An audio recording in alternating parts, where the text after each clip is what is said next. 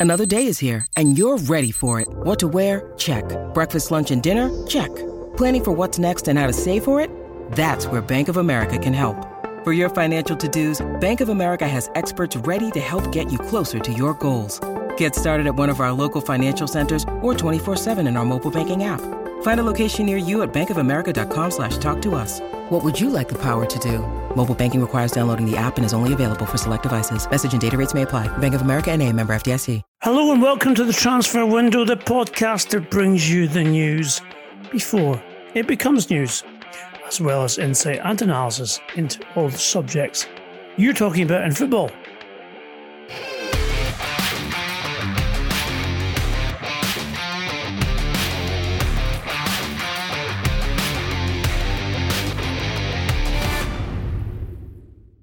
I'm Ian McGarry, and with me is Beware of Cheap Imitations, Duncan Castles. And uh, today we have a packed pod for you, full of news uh, on Manchester United, Chelsea.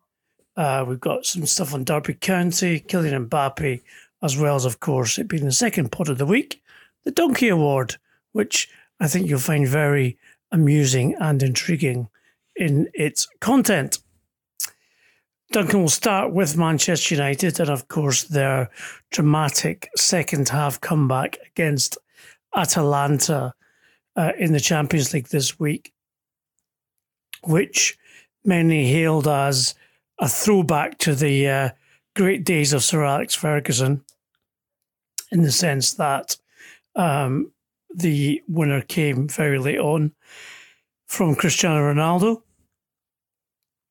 However, um, as we have discussed on the pod previously, there remains concern amongst the hierarchy about the fact that the team is underperforming and that Ole Gunnar Solskjaer, as coach, is not necessarily getting the best out of the resources that have been placed at his disposal. Um, I suppose, Duncan, one of the questions that uh, we always ask on the podcast because we understand the way football works is um, if you're going to sack your manager, you have to have a plan in place as to who you're going to bring in. There don't appear to be very many obvious candidates to replace Solskjaer, but it is definitely the case that uh, with the game against Liverpool coming up on Sunday of this weekend, that it's a, I think the feeling is the papering over the cracks with these kind of rescue performances. As it was described to me by a source at United, um, because it's happened a few times already uh, this season. And Solskjaer does, and you mentioned this uh, earlier this week, that Solskjaer does have a habit of um, seeing his team pull a performance out of the bag when everything looks lost, uh, and therefore taking the pressure off of himself temporarily, only for then it to be replaced, uh, like it has been so many times. Um, I mean, you'll have to go back to last weekend and the defeat to Leicester City. So you have some information about Antonio Conte, who would be one of the candidates potentially to replace Solskjaer. Yeah, look, you, you, mentioned going back to the glory days of Sir Alex Ferguson. I, I don't think Sir Alex Ferguson would have seen much glory in in going 2 0 down at half time to Atalanta at Old Trafford, an Atalanta side that were missing five first team regulars um, who could have scored more goals, um, being dependent on David De Gea, uh, pulling off a double save in the second half to uh, leave them in a position where they could have that turnaround victory. Uh, and also, At- Atalanta lost their best defender at halftime through injury. This um, exciting, thrilling, um, feel good uh, in the sense of turnaround victories like that are feel good. But what you refer to there is the more fundamental issue that the Glazers, as we've been saying for several weeks, are not impressed that they've spent this amount of money in the transfer window, um, bringing in a world class central defender in Rafael Varane that Solskjaer had asked for. bringing in Jadon Sancho, who he'd wanted for over a year, um, with for a, a, guaranteed fee of 85 million euros, and and Sancho yet to play 90 minutes in the Premier League, yet to play 90 minutes in the Champions League. Um, still basically a, a reserve at, at Manchester United, and then on top of that, Cristiano Ronaldo coming in, and being in a situation where um, you look not just over the course of this season, but back into last season. Um, one clean sheet in 20 matches uh, with this defence, which has which is now one of the most expensive in world football. Nine wins in 21 games. Um, one of only two squads in the history of football that have had over a billion euros of transfer fees committed to constructing them. Um, they feel that what is being provided on the pitch is not uh, fitting to the resource they've put into the squad. And and as you mentioned, coming from behind against Atalanta doesn't convince them that uh, that they're mistaken in that thinking. So the pressure remains on Solskjaer. As we said in the last podcast, this isn't just from the boardroom. There are a number of players in the dressing room who have the same thinking, which is they're not being coached to the level they expect at a club of this standard who are looking to win the Premier League, who are looking to win the Champions League.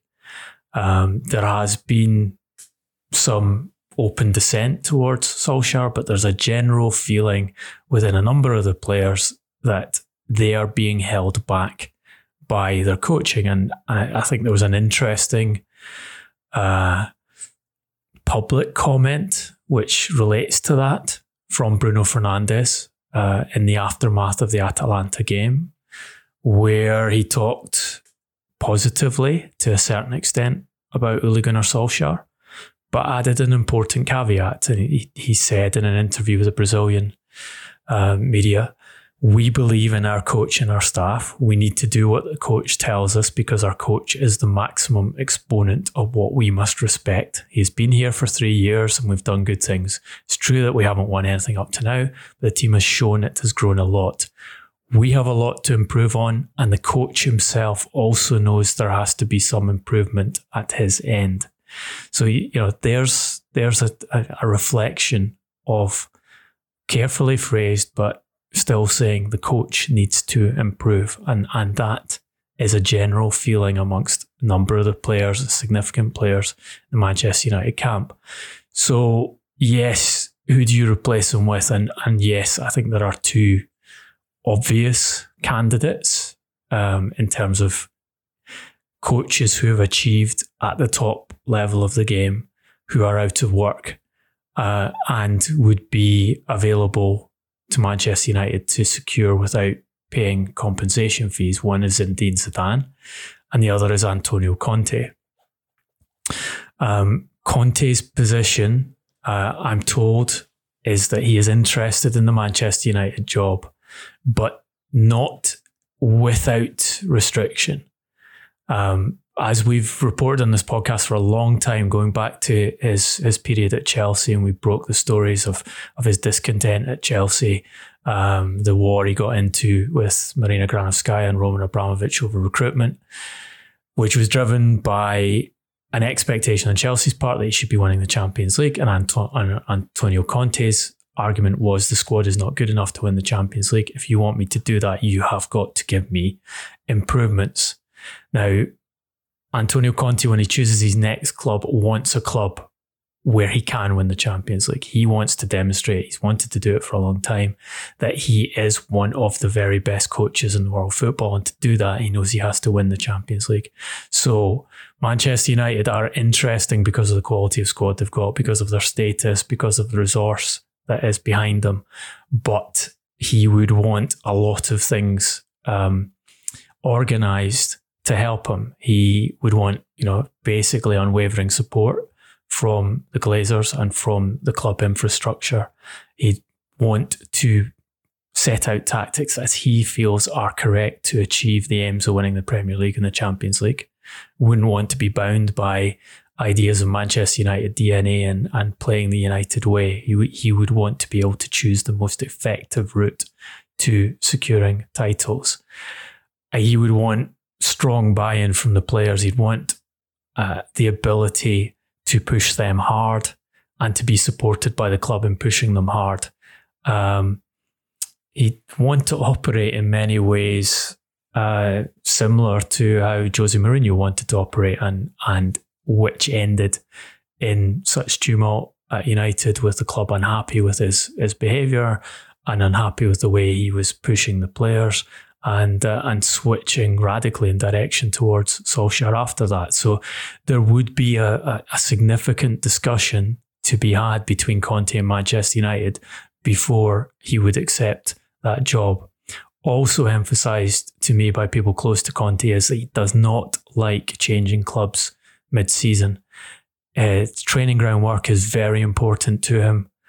He prepare, prefers to have a full pre-season in which to drill and educate and instruct his players.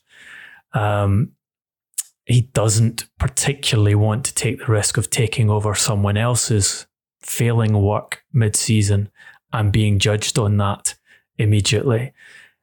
It's not to say that he would not take a job mid season if it was the right one, if he felt the opportunity was so good and the timing was such that they were going to appoint another coach and uh, and the chance would fall away from him. It, it's not that it would be a blanket refusal on, on taking over mid season, but it makes it more difficult for him. So the question comes if if Conte is is one of those two obvious choices, have Manchester United been in contact with him? Have they sounded him out over the position? The guidance I have is that there has yet been no contact with Antonio Conte. So although the Glazers are uncertain and unhappy with what what they see on the pitch and the and the direction of travel of this um, team that they've invested heavily in, they haven't got to the stage of um, putting feelers out to one of the lead candidates um, to see if he would be ready to replace them now, which suggests that Solskjaer has a little bit of time on his side. However, um, he is in the midst of a run of fixtures where he's going to need to have at least one more of those those performances that we we mentioned on the podcast, those kind of turnaround performances of pulling out a, a good result against opponents he's not expected to um, because he's playing Liverpool at home uh, this weekend with Liverpool in in very very strong form, and uh, and I think a fear there that that, that could be uh, an embarrassing outcome, the kind of embarrassing outcome that Paul Scholes was talking about in his assessment of Manchester United's performance against Atalanta in um, in midweek, in which he said, you know, if if if they'd been playing a stronger side than Atalanta, it could have been four five nil at half time. Then they played Tottenham, play uh, Atalanta again away, Manchester City. Um, Watford is the easiest fixture on paper they have over the next few weeks. Villarreal away, Villarreal who who comprehensively outplayed them at Old Trafford.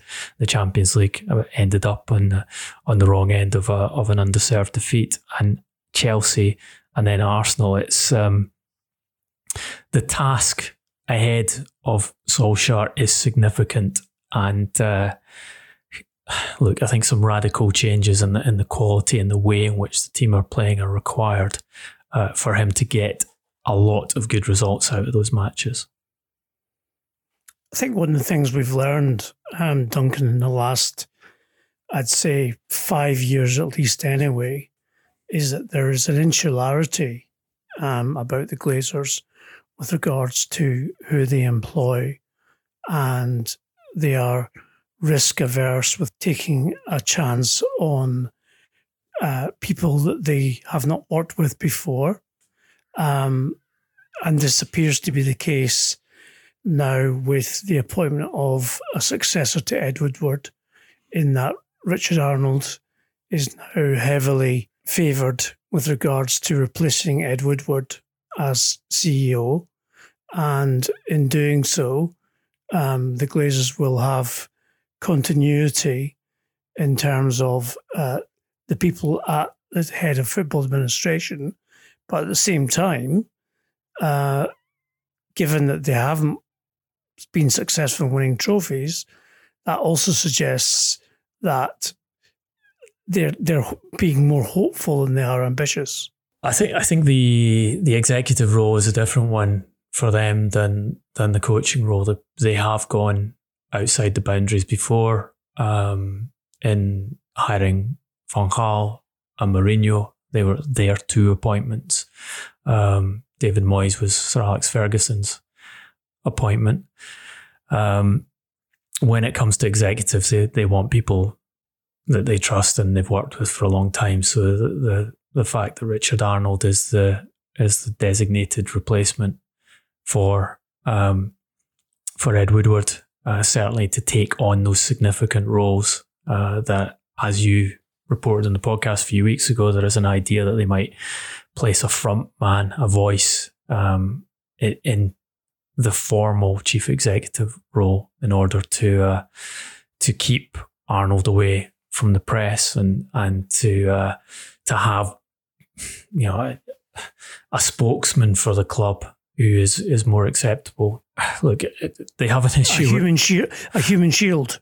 A human shield. Yes, and and we also have to remember that Richard Arnold not that long ago described um, Ole Gunnar Solskjaer's work at, work at Manchester United as phenomenal success. So he's he's in a slightly compromised position uh, if he's going to come in and at a time at which they, they change manager because if if he is appointed chief executive and does interviews, you can guarantee he'll be asked about what happened to that phenomenal success and um, what are you expecting of uh, of the replacement coach.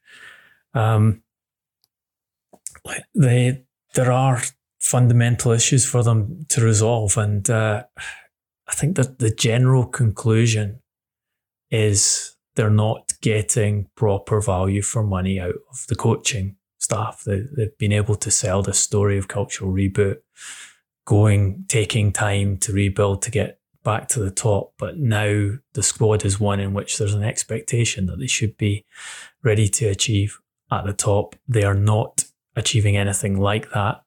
Um, they have had one convincing performance in the entire season, the one against Leeds United. Ironically, and, and I think this tells you a lot about the, the Solskjaer period in charge of Manchester United and the, and the misperception of it. Ironically, this is Solskjaer's best start to a Premier League campaign uh, in points terms of his of his uh, three year reign, For, and it's just 14 points from eight games.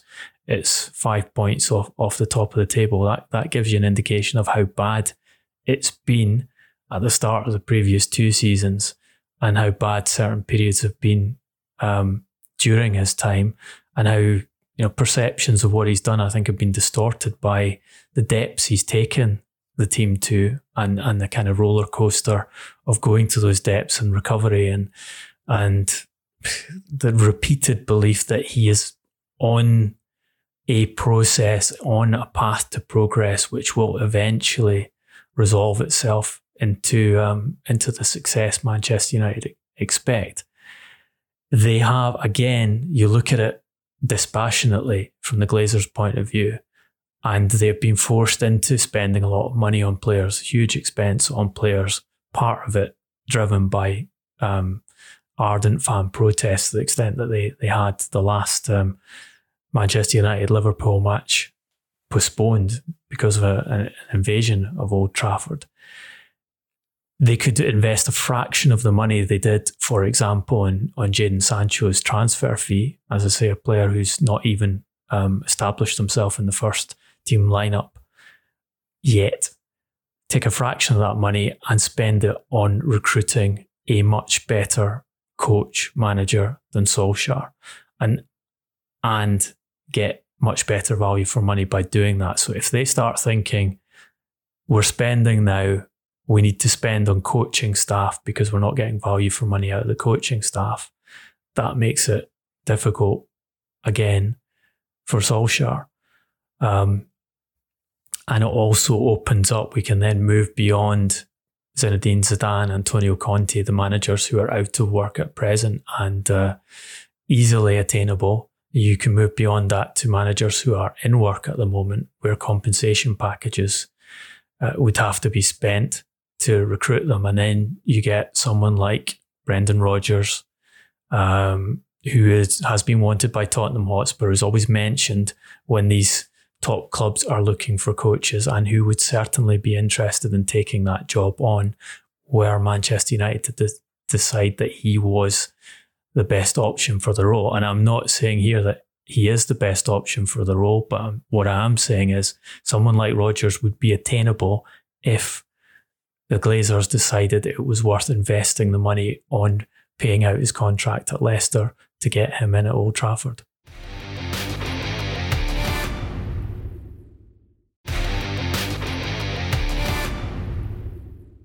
One manager who has a mandate and certainly some sway, Duncan, is Thomas Tuchel, Big Tam, as we like to call him, um, at Chelsea. And uh, it is our information that he has requested uh, from the club that they recruit a striker uh, in the January window. We're at that point in the year, uh, coming to the end of October, where clubs are compiling lists uh, in terms of positions and players that they want to acquire. Uh, this has been uh, been significantly influenced now as well by the fact that Romelu Lukaku will miss at least two games, but maybe as much as a month uh, in the coming weeks, uh, as well as um, Timo Werner being out as well. So Chelsea now have no recognised first team strikers to play in the next few weeks. Uh, obviously, this has been aggravated by the fact that they allowed Olivier Giroud and Tammy Abraham to leave the club in the summer window. Um, Abraham was someone who Tuchel wanted to retain, um, but the player himself looked at the situation and saw Lukaku coming in and decided that the best thing for his career was to leave and go elsewhere. And of course, he joined Jose Mourinho at Roma. Um, from what I'm told, there is no definite shortlist which has been uh, formulated as yet. But you can see the point, can't you? That um, they've been heavily reliant on Lukaku in such a short space of time since he arrived back at the club for his second spell. Um, and now they, I think Tuchel realizes that you, you can't perform at the level both in Premier League and Champions League if you've only got that one option up front that you have to rely on. And now that he's got an injured ankle, they will have to try and compromise with different players playing up front. Yeah, I think also when you one when you invest so heavily in Lukaku in, terms of transfer fee and, and salary, um, it becomes harder to bring two forwards in, in in, in the summer window. But two, when you go to Lukaku is such a distinctive type of forward um, with a particular way of playing.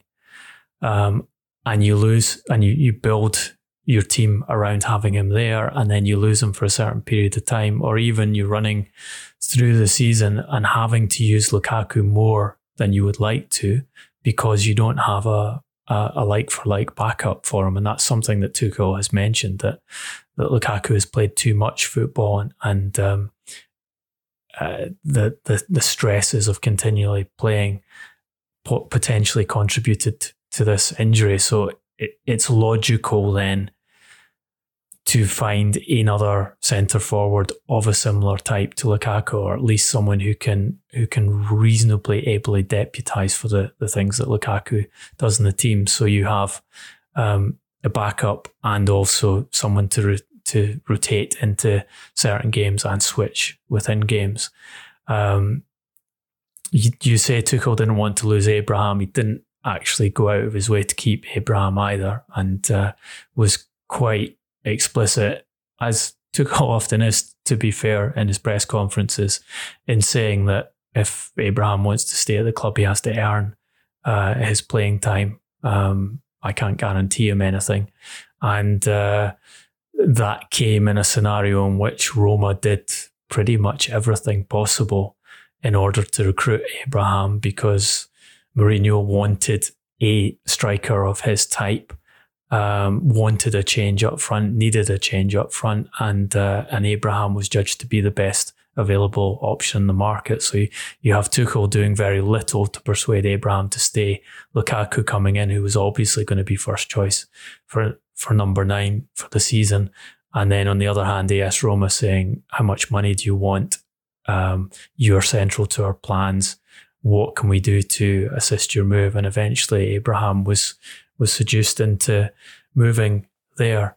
Um, and add to that the question marks over Timo Werner. So Timo Werner is never going to be a like for like replacement for Lukaku and has struggled through his, his time at Chelsea as well um, there would have been a consideration that where, for example, a German club wanting to buy, bring uh, Werner back to German football for a reasonable transfer fee, then Chelsea would need to sign another striker in January potentially, but more likely next summer anyway.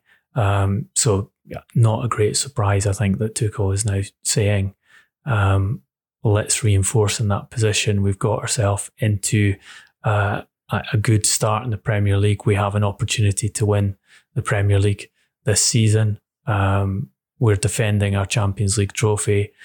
I've demonstrated my qualities as a manager, back me by not just giving me Lukaku, but giving me another striker as well in, in this coming window. One name I have heard mentioned, Duncan, is Mauro Icardi, who um, is not short of um, issues at the moment regarding his personal life as well as his career. Um, although I think the problem always is in these situations that um, when you have a, a, number one striker who will always start, uh, it's difficult to persuade another player to come in effectively to play second fiddle um, to in this case Lukaku, and uh, that it will be a, a, detriment uh, in terms of the recruitment of a, a new player. Well, Icardi's used to playing second fiddle at the moment, so at least the argument there can be um, you're you're further up the pecking order at Chelsea than you're going to be at Paris Saint Germain.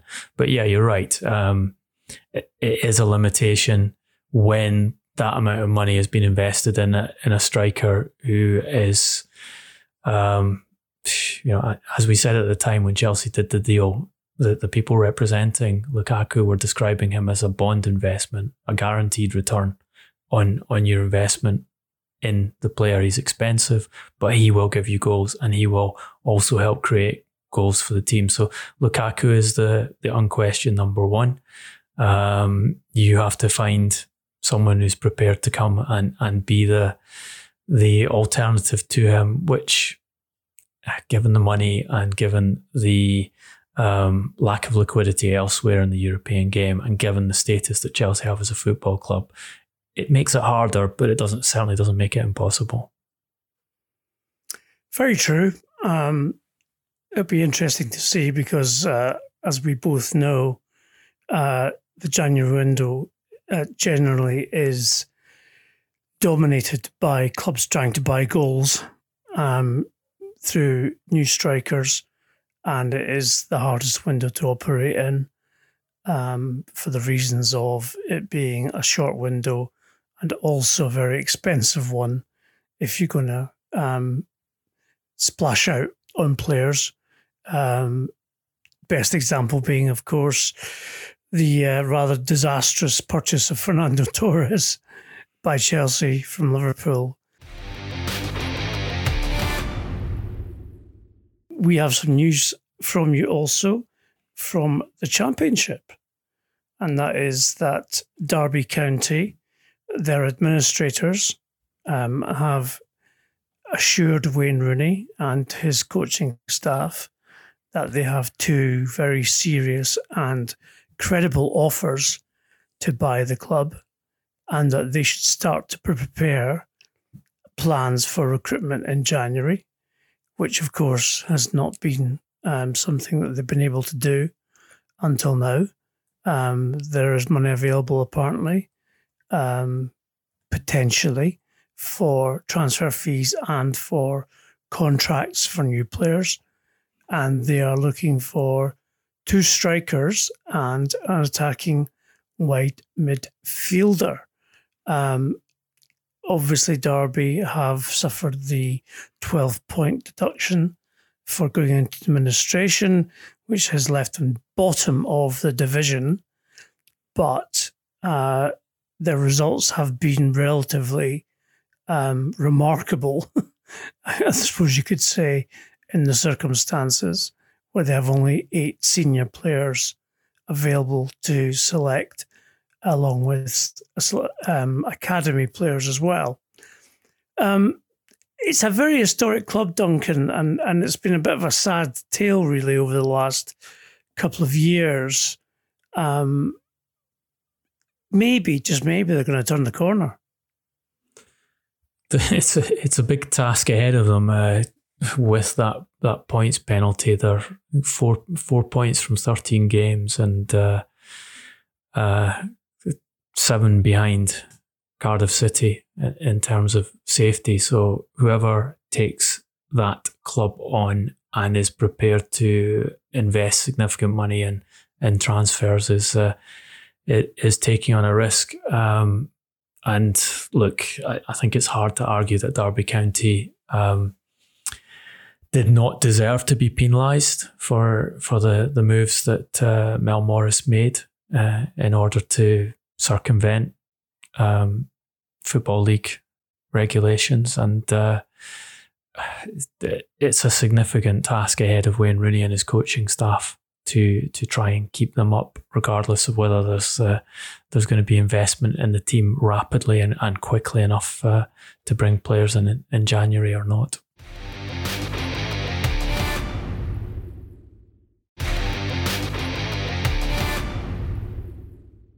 Well, sadly for Derby County, one player they won't be going for is Kylian Mbappe. um, I think that may be just slightly out of their reach, uh, unless, of course, um, there's a benefactor out there who uh, we don't know about. But um, lots of posturing. A Duncan. benefactor who's capable of, of brain surgery in order to convince Kylian Mbappe that the next stage in his career is League One. So, so surgeon then. but there's been a lot of posturing between PSG and Mbappe and his mother with regards to a new contract at PSG. PSG continue to insist that they want him to stay and they do and they will not allow him to leave if it's at, all possible. Obviously, we've reported in the pod many times uh, Real Madrid's um, concrete interest, as well as their belief that they already have the player sewn up, as it were, with regards to um, his recruitment next summer. Um, but Duncan, you have some more information with regards to what's been going on between his current club and the player. Look, there's been a lot of noise from Paris Saint Germain and a lot of stories that they, they have made um, Mbappe a new contract offer. Um, we saw the club president Nasser Al Khelaifi um, on the day that uh, Lionel Messi was presented as a Paris Saint Germain player, saying that Kylian Mbappe no longer had a choice uh, in his future. It was inevitable that he would remain at Paris Saint Germain because um, Nasser and uh, the Qatar uh, riches that he uh, uses to try and turn PSG into Champions League winners had secured the, the, the greatest attack of all time in his view in Neymar, um, Lionel Messi and Kylian Mbappe and what how could the player elect to leave subsequent to that, well, he hasn't signed a new contract yet. He hasn't committed to a new contract. Um, my information is that despite the noises about record contract offers being put to Mbappe, there has been no formal offer since Messi's arrival of a new contract. And that isn't a great surprise to the people who are monitoring this situation in the sense that they expect Paris Saint Germain to make an offer just before the January window. Uh, why just before the January window? Because in January, Mbappe is free to sign a pre contract with whichever club he would like to play for next season. Um, Real Madrid are still completely confident that Mbappe wants to come there and they're confident that they will be able to secure the player. So, from Paris Saint Germain's point of view, if you make an offer now, that gives Real Madrid a longer period of time to respond to it. They know the money on the table from Paris Saint Germain and they can tailor their offer to Mbappe according to what Paris Saint Germain are presenting him. So, so their expectation is you, we won't see a formal offer to Mbappe from from PSG until uh, December. Let's let's see if they're uh, correct on that. One thing I think that is important here is what's happening with the team, and um, you know it's early because they haven't played that many games together. But um, some statistical analyses seem to show that when you pair uh, Messi, Mbappe, and Neymar in the attack, the performance of Mbappe and the performance of the team is not as strong as when just two of those players are, are together in the attack, which I think underlines Mbappe's fears that Paris Saint Germain isn't the right place for him to be uh, at, at, this next stage of his career, and that's that's the thing that's been driving him. The guidance I've had throughout this process is that Kylian Mbappe will not decide which club he wants to to move to next on the basis of money. He is not going to be bought by Paris Saint Germain and by Qatar, um, offering to make him the best played player of, of all time in football, should they choose to go down that line. He already has a substantial salary. He knows wherever he goes, um, he will receive a substantial salary. He knows he has years left in the game to make money. The the aim is to be somewhere where he can demonstrate himself to, to be the, the best player in the world, um, where he can win multiple titles and where he uh, enjoys playing his football. So um, it's certainly a lot harder than Nasser Al Khelaifi thought it was going to be. Um, when it seems to have gone through his head, and why else? Why else say that publicly? It seems to have gone through his head that if he built built the the Power Rangers team, as uh, as we like to describe it on the on the transfer window podcast, by by taking Messi to Paris Saint Germain, it would be a simple decision for Mbappe. It is definitely not that. Strange thing about this circumstance, Duncan, is that um, you mentioned that you know this is the greatest attacking force ever assembled in uh, in football. But I, me- I mentioned Messi, that Nasser Al Khelaifi thinks it's the greatest attacking force okay, ever sorry, assembled okay, in, right, in yeah, football. Okay, but but Messi is coming to the end of his career. Neymar is arguably in the prime, but definitely getting to the cusp of the end of his career. And Mbappe, of the three, is definitely the most valuable and talented in terms of what he can produce and what he will produce in the future. And yet he's the one who's going to be leaving. Well, of, of his own volition. If he leaves, it's of his own volition. It's not that Paris Saint Germain want to lose the player. Absolutely the opposite. Um, you say Neymar at the prime of his career. Look, I think we highlighted on the podcast a couple of years ago when Lionel Messi, on receiving, I think it was a Ballon d'Or, it might have been the FIFA World Player of the Year award, gave an interview in which he talked about how it was getting harder every year, how football was more physically and mentally demanding, and he didn't know how long he was going to carry on for. And, and I think we see that in Messi's play now. He, you know, while he is still sublime, he is not the same physical force he was in terms of ability to run um, burst of pace when receiving the ball, um, which if you you know you talk to people who who watch Barcelona carefully and and and operate at the highest level of, of European football, they'll say that Messi is still capable of scoring three, four, five goals against mid-ranked teams and lower-ranked teams. But when it comes to the really important games against the top sides, he doesn't do it as often as he used to, and and is in decline. And Messi kind of highlighted that with his own words. Neymar very recently gave an interview in which he said he thinks the next world, his next World Cup, will be his last World Cup. Why? Because he doesn't have the the, the sense of it was the mental energy to deal with football anymore, any further um, beyond that World Cup. Um, not to say he will retire after Qatar, but he doesn't see himself playing another World Cup in, in four years' time. Um, so then again, you have that indication from one of the elite players who's on a huge salary at Paris Saint Germain that in his head, his time with football is coming towards an end. And, and I think once you have that indication from a player, it tells you at, at present that the output you're getting from them at the moment is not going to be as good as it was. So I think you're right to highlight that um, if there's one of those three you want to keep, it's Mbappe.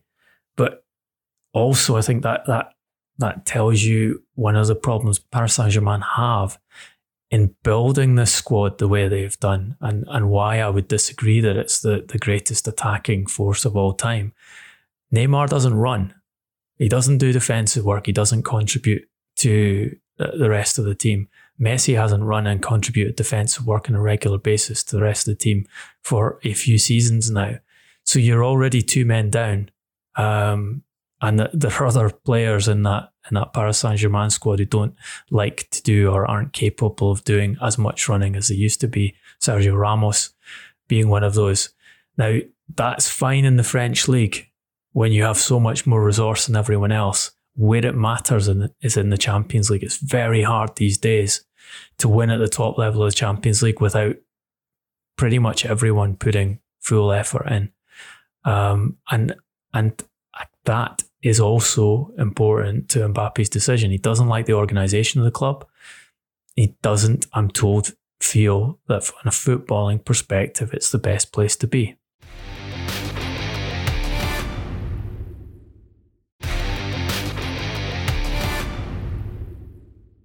This being the second podcast of the week, you know what that means. It means the Donkey Award is going to be presented, and I'm just going to open the golden envelope here.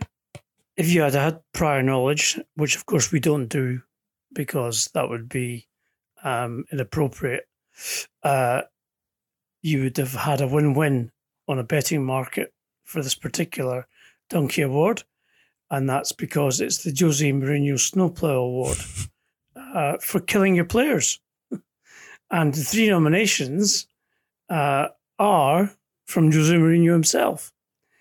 Uh, I'm going to ask Duncan to choose his favourite or best uh, of the um, examples of when Jose has decided to snowplow right into some of his players, sometimes individuals, sometimes entire teams, uh, having lost 6 1 to Bodo Glimt uh, uh, at Roma this week, uh, he protested that he had 12 or 13 great players, but not a good squad. So uh, instead of parking the bus, he's thrown them under it. There's also the example of, uh, well, I'll just say two words, Duncan, because I think you and everyone else in the podcast knows uh, what happened. And those two words are Luke Shaw. And uh, going back to his time, his first uh, period at Chelsea, uh, there was the infamous quote about if you buy your eggs at Waitrose, then you get a good omelette. But if you buy them elsewhere, then you can't expect the same quality. And that was in respect to the club's lack of purchase of a quality centre half, in his opinion, uh, uh, at Chelsea at that time. So, uh, Duncan, I'm going to leave it to you to decide on which of Jose's best uh, assassinations, let's just say. Um, yeah, it wasn't just a centre half. Um, the Tal Ben Haim, remember that uh, that high quality signing that uh, Roman Abramovich it was thrust Tal, upon yeah, it was. Jose Mourinho in that uh, that uh, final season of his first period in, tar- in charge of Chelsea, but also midfield with your uh, your good friend Stephen Sidwell um, signed to uh, to bolster. Ah.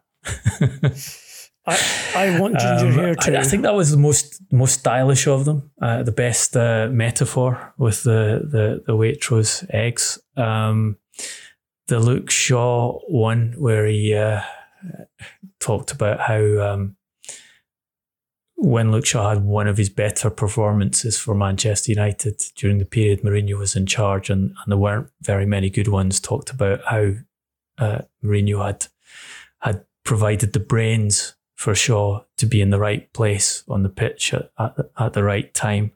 Um, something that was taken badly by Shaw and, and something which has um, been presented in many corners as uh, Luke Shaw's revenge in, in terms of how he performed last season, uh, being voted as as the Premier League's left back of the year and and uh, uh, being compared to Roberto Carlos for his performances for England. Um, yeah, I, think there are quite a few people in football would question to what extent Luke Shaw has improved uh, as a defender during that period um, regardless of the improvements in his attacking play. And, and, certainly there seems to have been a bit of reversion this season to the, the Luke Shaw we became familiar with in the past in, in terms of uh, his ability to get around the pitch and, and the amount of uh, weight he, he seems to be carrying again. I was, I was talking to someone this week who said he'd been watching Manchester United game in which uh, Luke Shaw fell to the floor and, and he expected them to start rolling like a football, um, given the, uh, the the the roundness of his of his his body at the moment. But I, I think I'll give it to the to last night's um, snowplow in Norway after the the worst defeat of Mourinho's storied managerial career, losing six one to Bodo Glimt. Um, as always, I think what Mourinho said was reasonably accurate.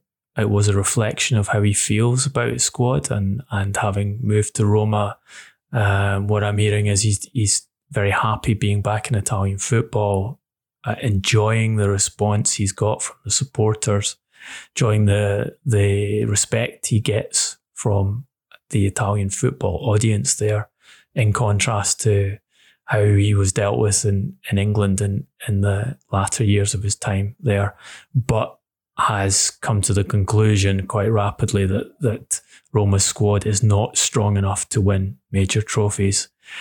And it's going to take a while and significant investment from the Friedkin family to sort that out. So when he complained about having a, a very good team, um, but not a very good squad. That is exactly how he felt going into the game. It wasn't a, a particular excuse in response to the defeat, but uh, I don't think it was a very clever thing to say um, and uh, may well end up putting additional pressure on him going forward.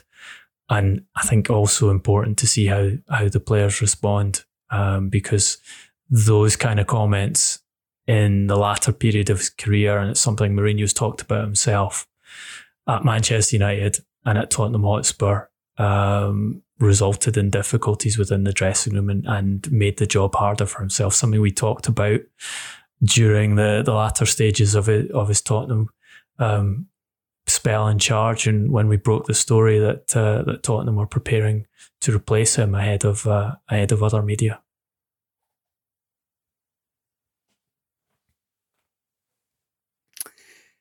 I'm just thinking that Godel Blimp could be an acronym for Luke Shaw. Um, however, that's a that's a whole different story. Uh, this has been the Transfer Window podcast, where we have brought you the news before it becomes news. Uh, please engage with us on our social media platforms. We're at Transfer Podcast on Instagram, Facebook, and Twitter. Duncan individually is on at Duncan Castles, and I'm at Garbo SJ. You can find us on YouTube. Uh, just search Transfer Window Podcast, and we will be back with you next week. So until then, thanks for listening.